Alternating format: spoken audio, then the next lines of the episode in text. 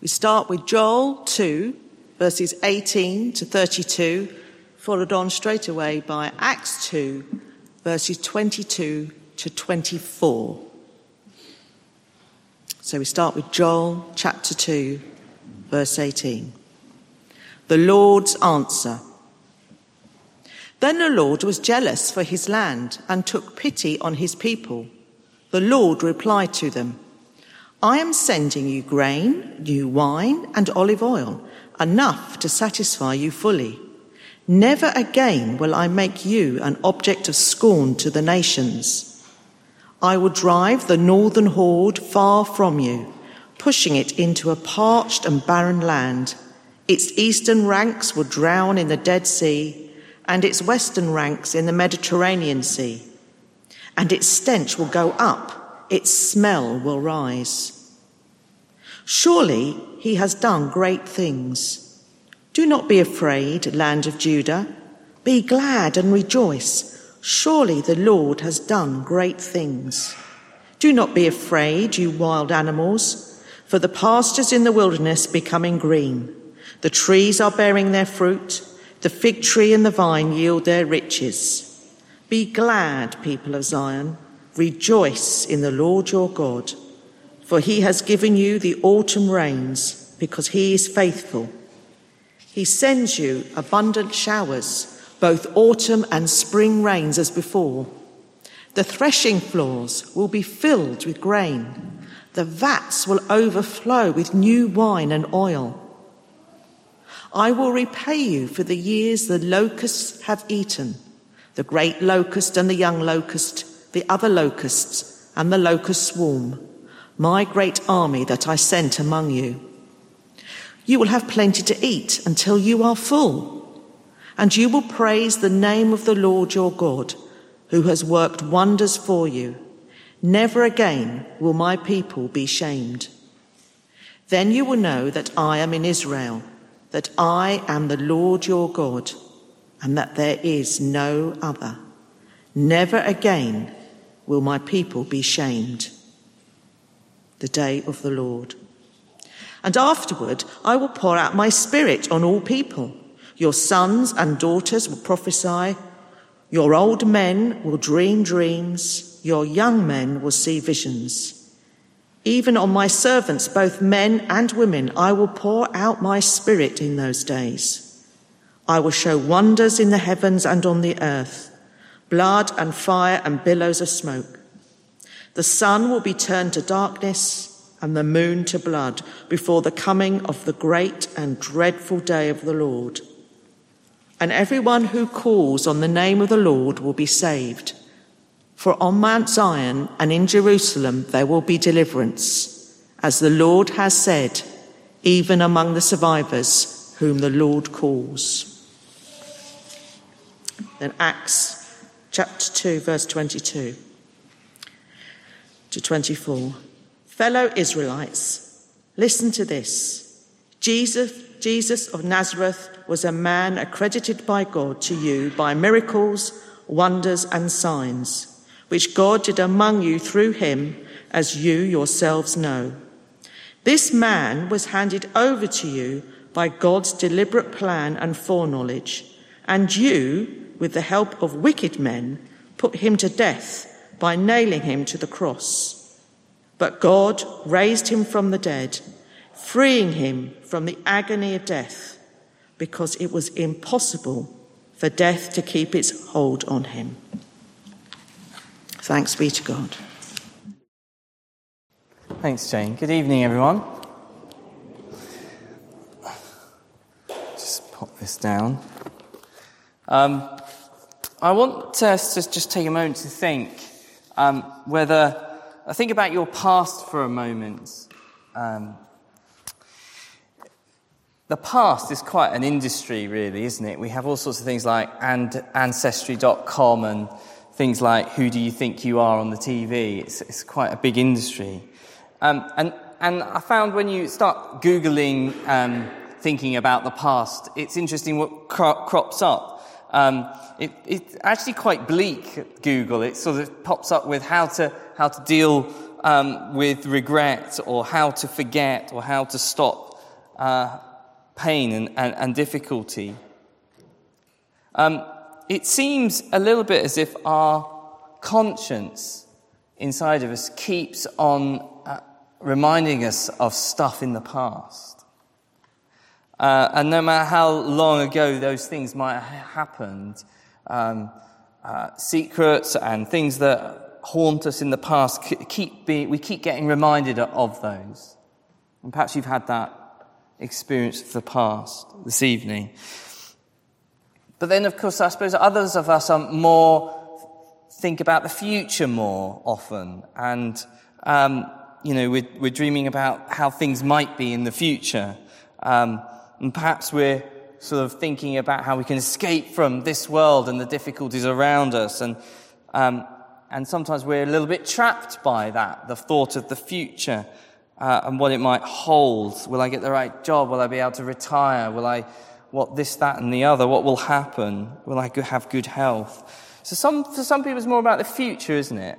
And for others, it's, it's, we're thinking about, maybe you're thinking about the present, the here and now.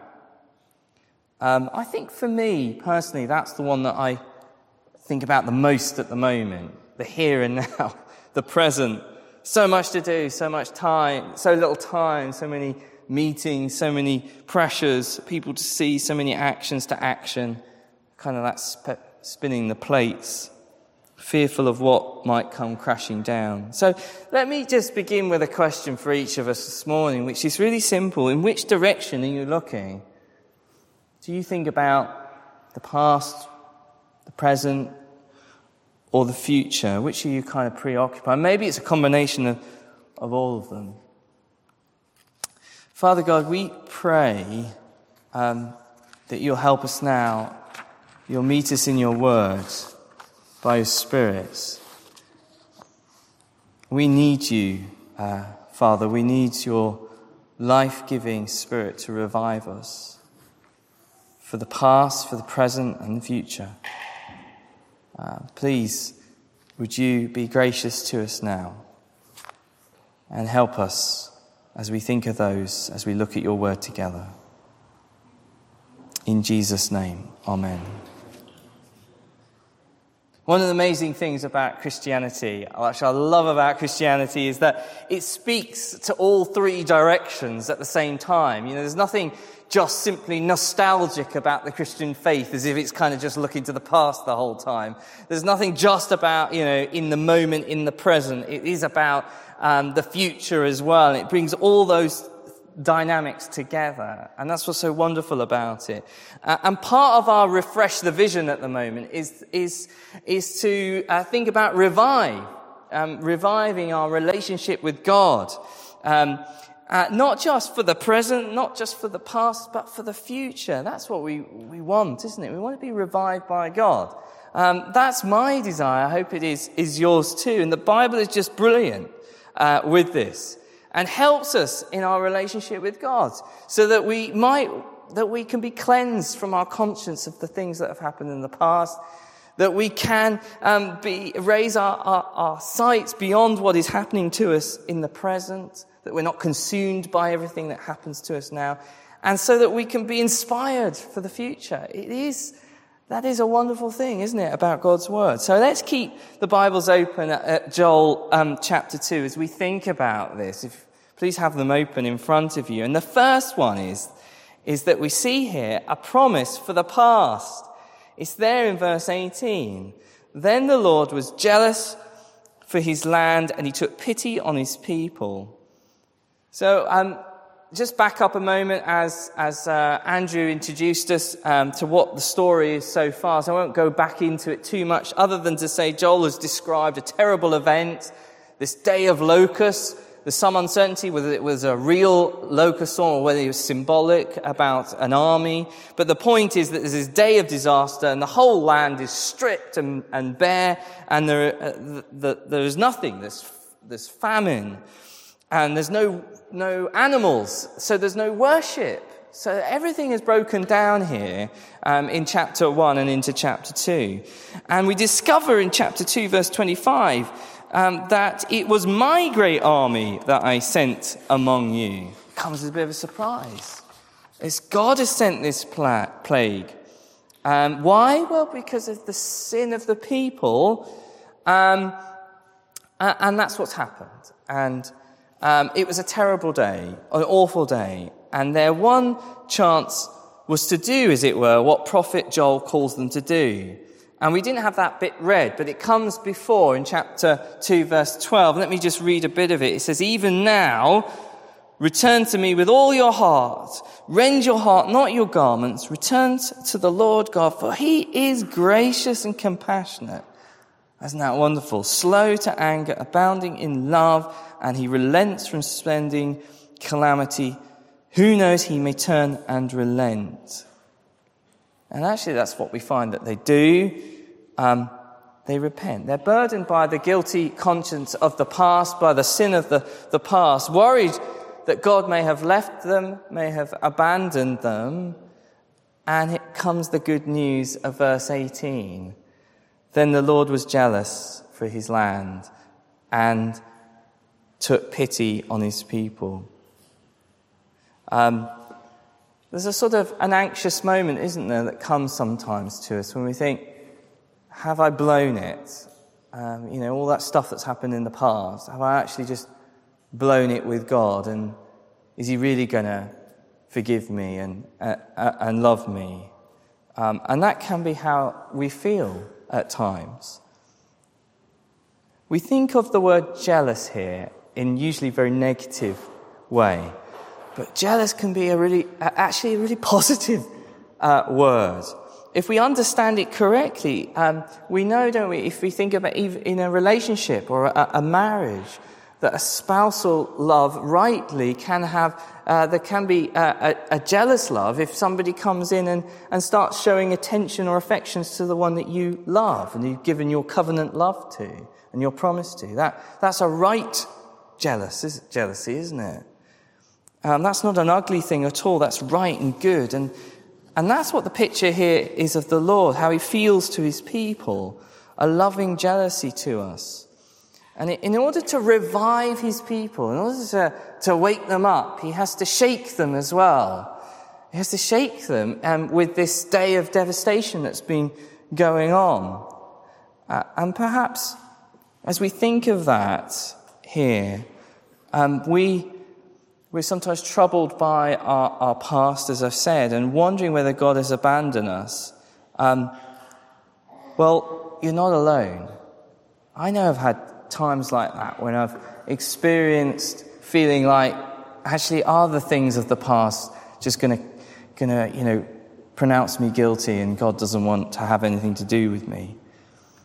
Well, we need to know here, uh, from here, from God's word, and that that's not the case. Um, he comes to us. He has a, a fierce, jealous love for us.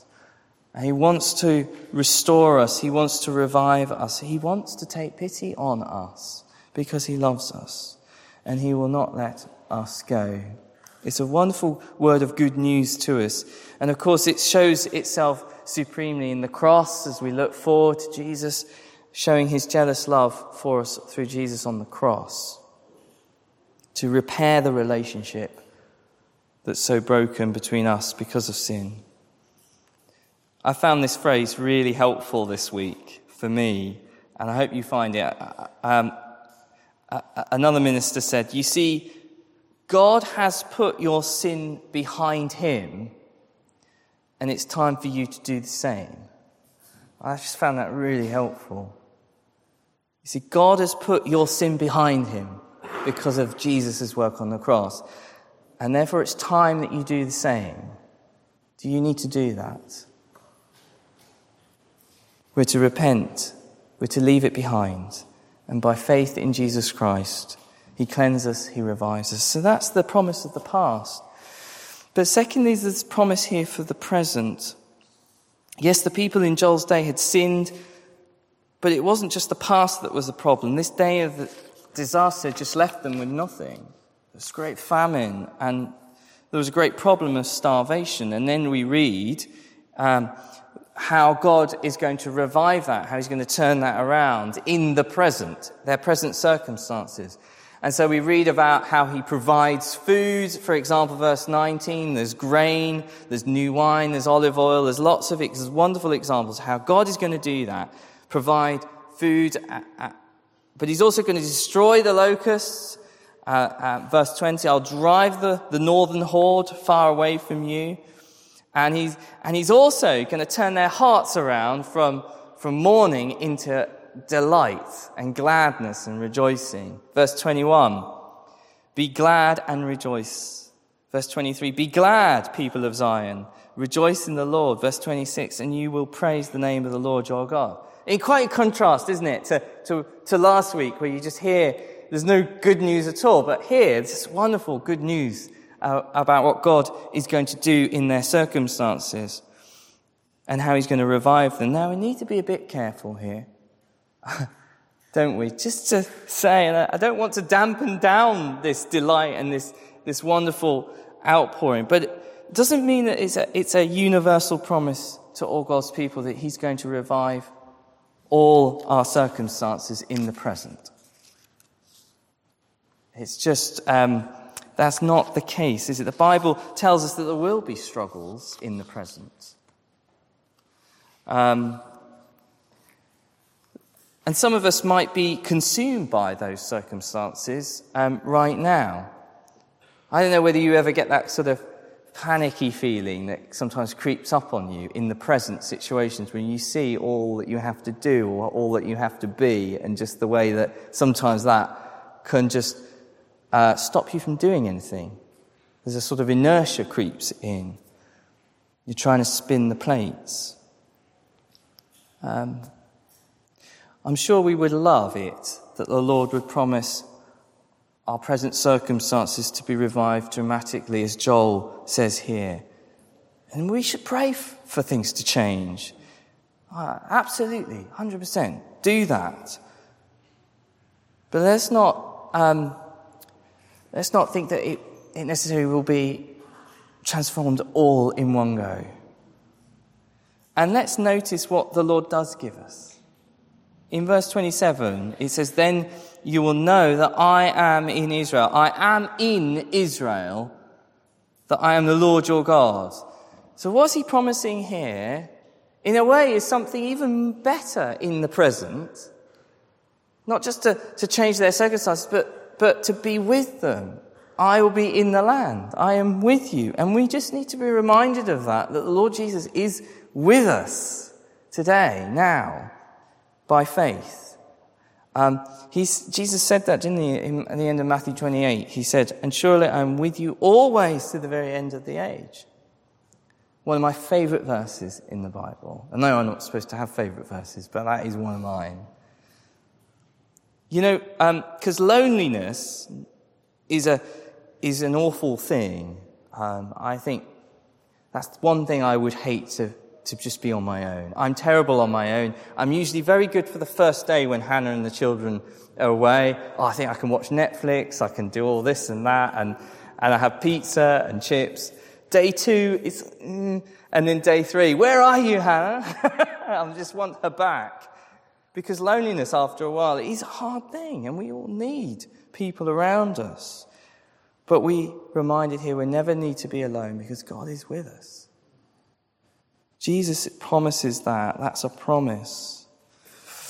Um, this week I came across, um, partly because of the whole um, uh, Jubilee celebrations, um, I came across King George VI Christmas message. Sure you all know it. Um, in 1939, uh, it just really was fantastic. It, it's old, but it's, it's, it's lovely what he, what he said. At the, you know, the outbreak of war, present circumstances must have been awful, facing Nazi Germany coming across Europe. And um, he uses a poem by somebody called Minnie Haskins uh, called The Gate of the Year. And it goes like this And I said to the man who stood at the gate of the year, Give me a light that I may tread safely into the unknown. And he replied, Go out into the darkness and put your hand into the hand of God. That shall be to you better than light and safer than a known way. So I went forth and finding the hand of God, trod gladly into the night. And he led me towards the hills and the breaking of day in the lone east. I just thought it was a lovely image. Putting your hand in the hand of God. Um, in our present circumstances, a promise for the past, a, a promise for the present, and of course, a promise for the future. As we read through chapters 1 and 2, we hear about this phrase, the day of the Lord. You may have picked it up. What's that all about? Well, we need to realize that actually it's not about one day. Um, uh, it's about uh, several days, in fact. There's the day of the locust. There's a day of disaster here um, that has happened in the past. It's a vivid picture of a day. Um, but there's also a day of the Lord in the future that's talked about here as well. Um, my people have sinned, and, and God has sent a day of disaster to bring repentance, to turn them around.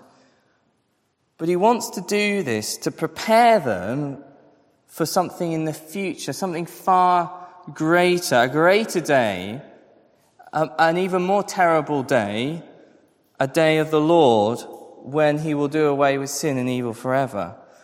And you can kind of imagine, can't you, these people, the people of Israel, listening to this, desperately concerned about the, future, having experienced what has happened. Um, they survived the sins of the past, but and the circumstances are being changed in the present, but they're thinking, oh no, this sounds like there's something worse coming down the track, doesn't it? You can think, what's going on? You know, in comparison, the day of the locust will appear like a walk in the park. And so it is good news that we hear, isn't it? About what God has promised in the future. And it comes in two parts. Verse 28 the promise of the Spirit. And afterwards I'll pour out my Spirit on all people. Your sons and daughters will prophesy. Your old men will dream dreams, and your young men will see visions. Even on my servants, both men and women, I will pour out my spirit in those days.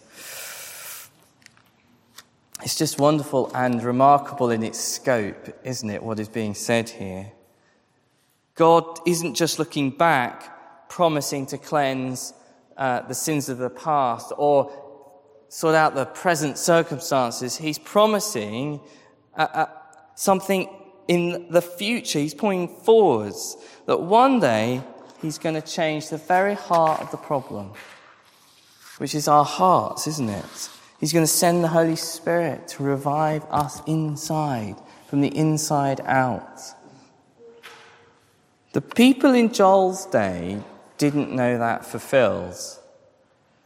Uh, yes, they had sins forgiven, they had the land restored, the food again on their plate, but the outpouring of the Spirit didn't happen for many hundreds of years. In Joel's day, you see, the Spirit was sent on a few individuals here and there, prophets, kings, those sorts of people. It was sent for specific reasons. But one day here it says it will be given to everyone of God's people. And just look at it, isn't it wonderful? Men and women, young and old, slave and free. But they had to wait. But we don't have to wait, do we? Because we have it now. And that's why we had Acts 2 read. As Peter got up on the day of Pentecost and preached, um, he says the Lord Jesus has been raised to life. He's ascended to heaven. And the very first thing that he does when he, when he gets there is to pour out and send out the Holy Spirit upon his church and his people in tongues of fire. Peter stood up effectively and he says, You know, remember what Joel said those many hundred years ago? This is it. It is happening. This is what he talked about. And we live in these days. It's a wonderful thing. It's a wonderful privilege. Joel's in, in his day, they didn't have that. This is the age of the Spirit. He's poured out His Spirit on all of us. All of us who believe in the Lord Jesus, He has poured out His Spirit. He revives us in the past, He revives us in the present, and He revives us for the future. It means that all of us can know Him, whether we're young, old, rich, poor, male, or female. Wherever we come from, we can know the living God. In the Old Testament, prophecy and dreams were the way God reveals himself to prophets so that they could then give that word to the people.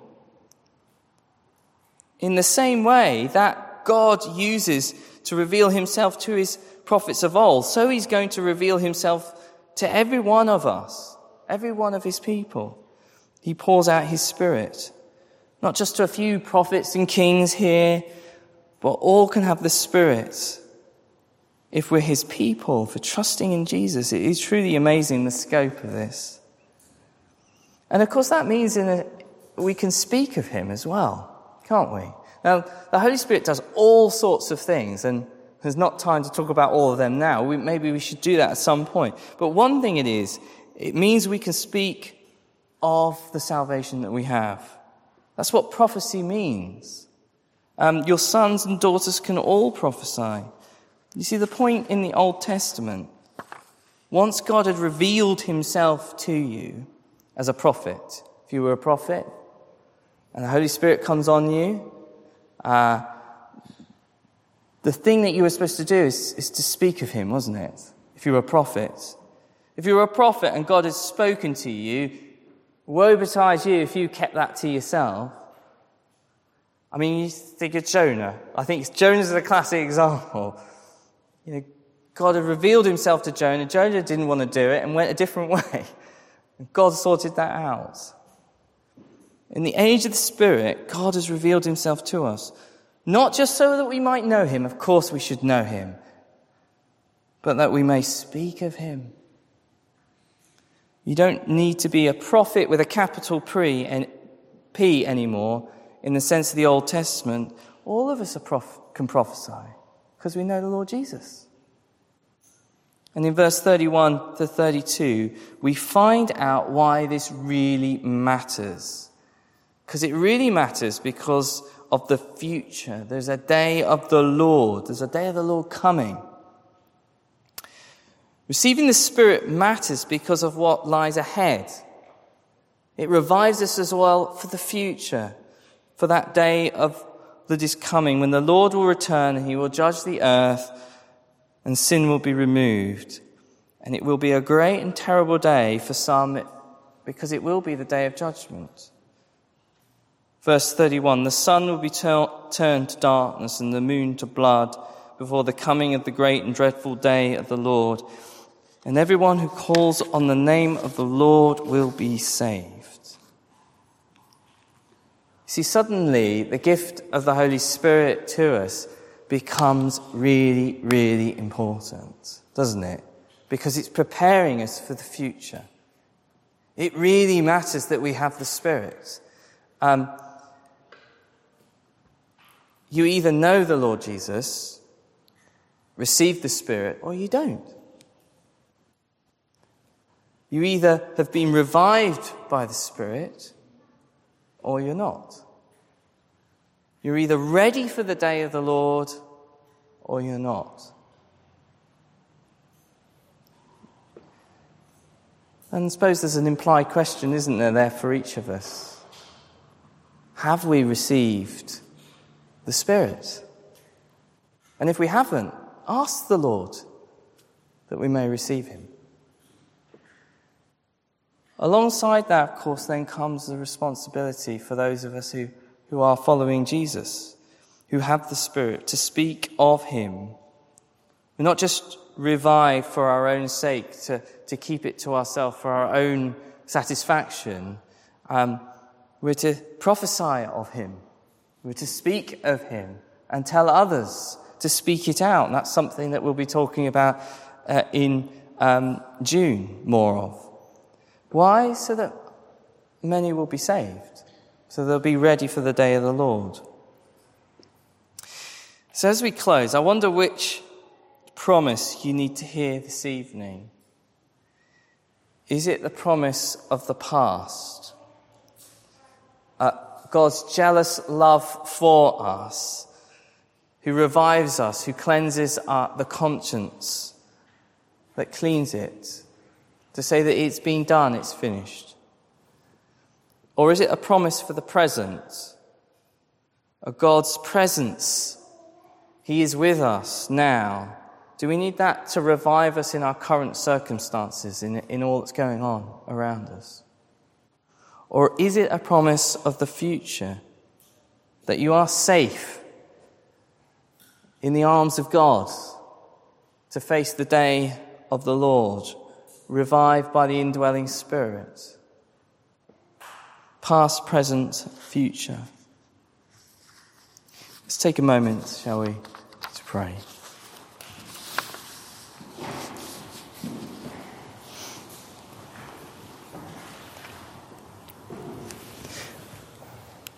Um, Father God, we, as we think about your word, we, we know we need you. we, it seems very simple to say, we need you. We need you for the past, the present, and the future. We thank you for your word this evening. And we do pray that you would pour out your Spirit on us, you'd fill us afresh, so that we might know that you have dealt with the past, that you're with us in our present circumstances, and that we are safe to face the day of the Lord. And that we may have that responsibility to prophesy, to, to speak of it with others. Father, pray for, for wherever we are tonight, uh, whether it's the past, the present, or the future, or a combination. Father, I pray that you will revive us and refresh us. In Jesus' name we pray. Amen.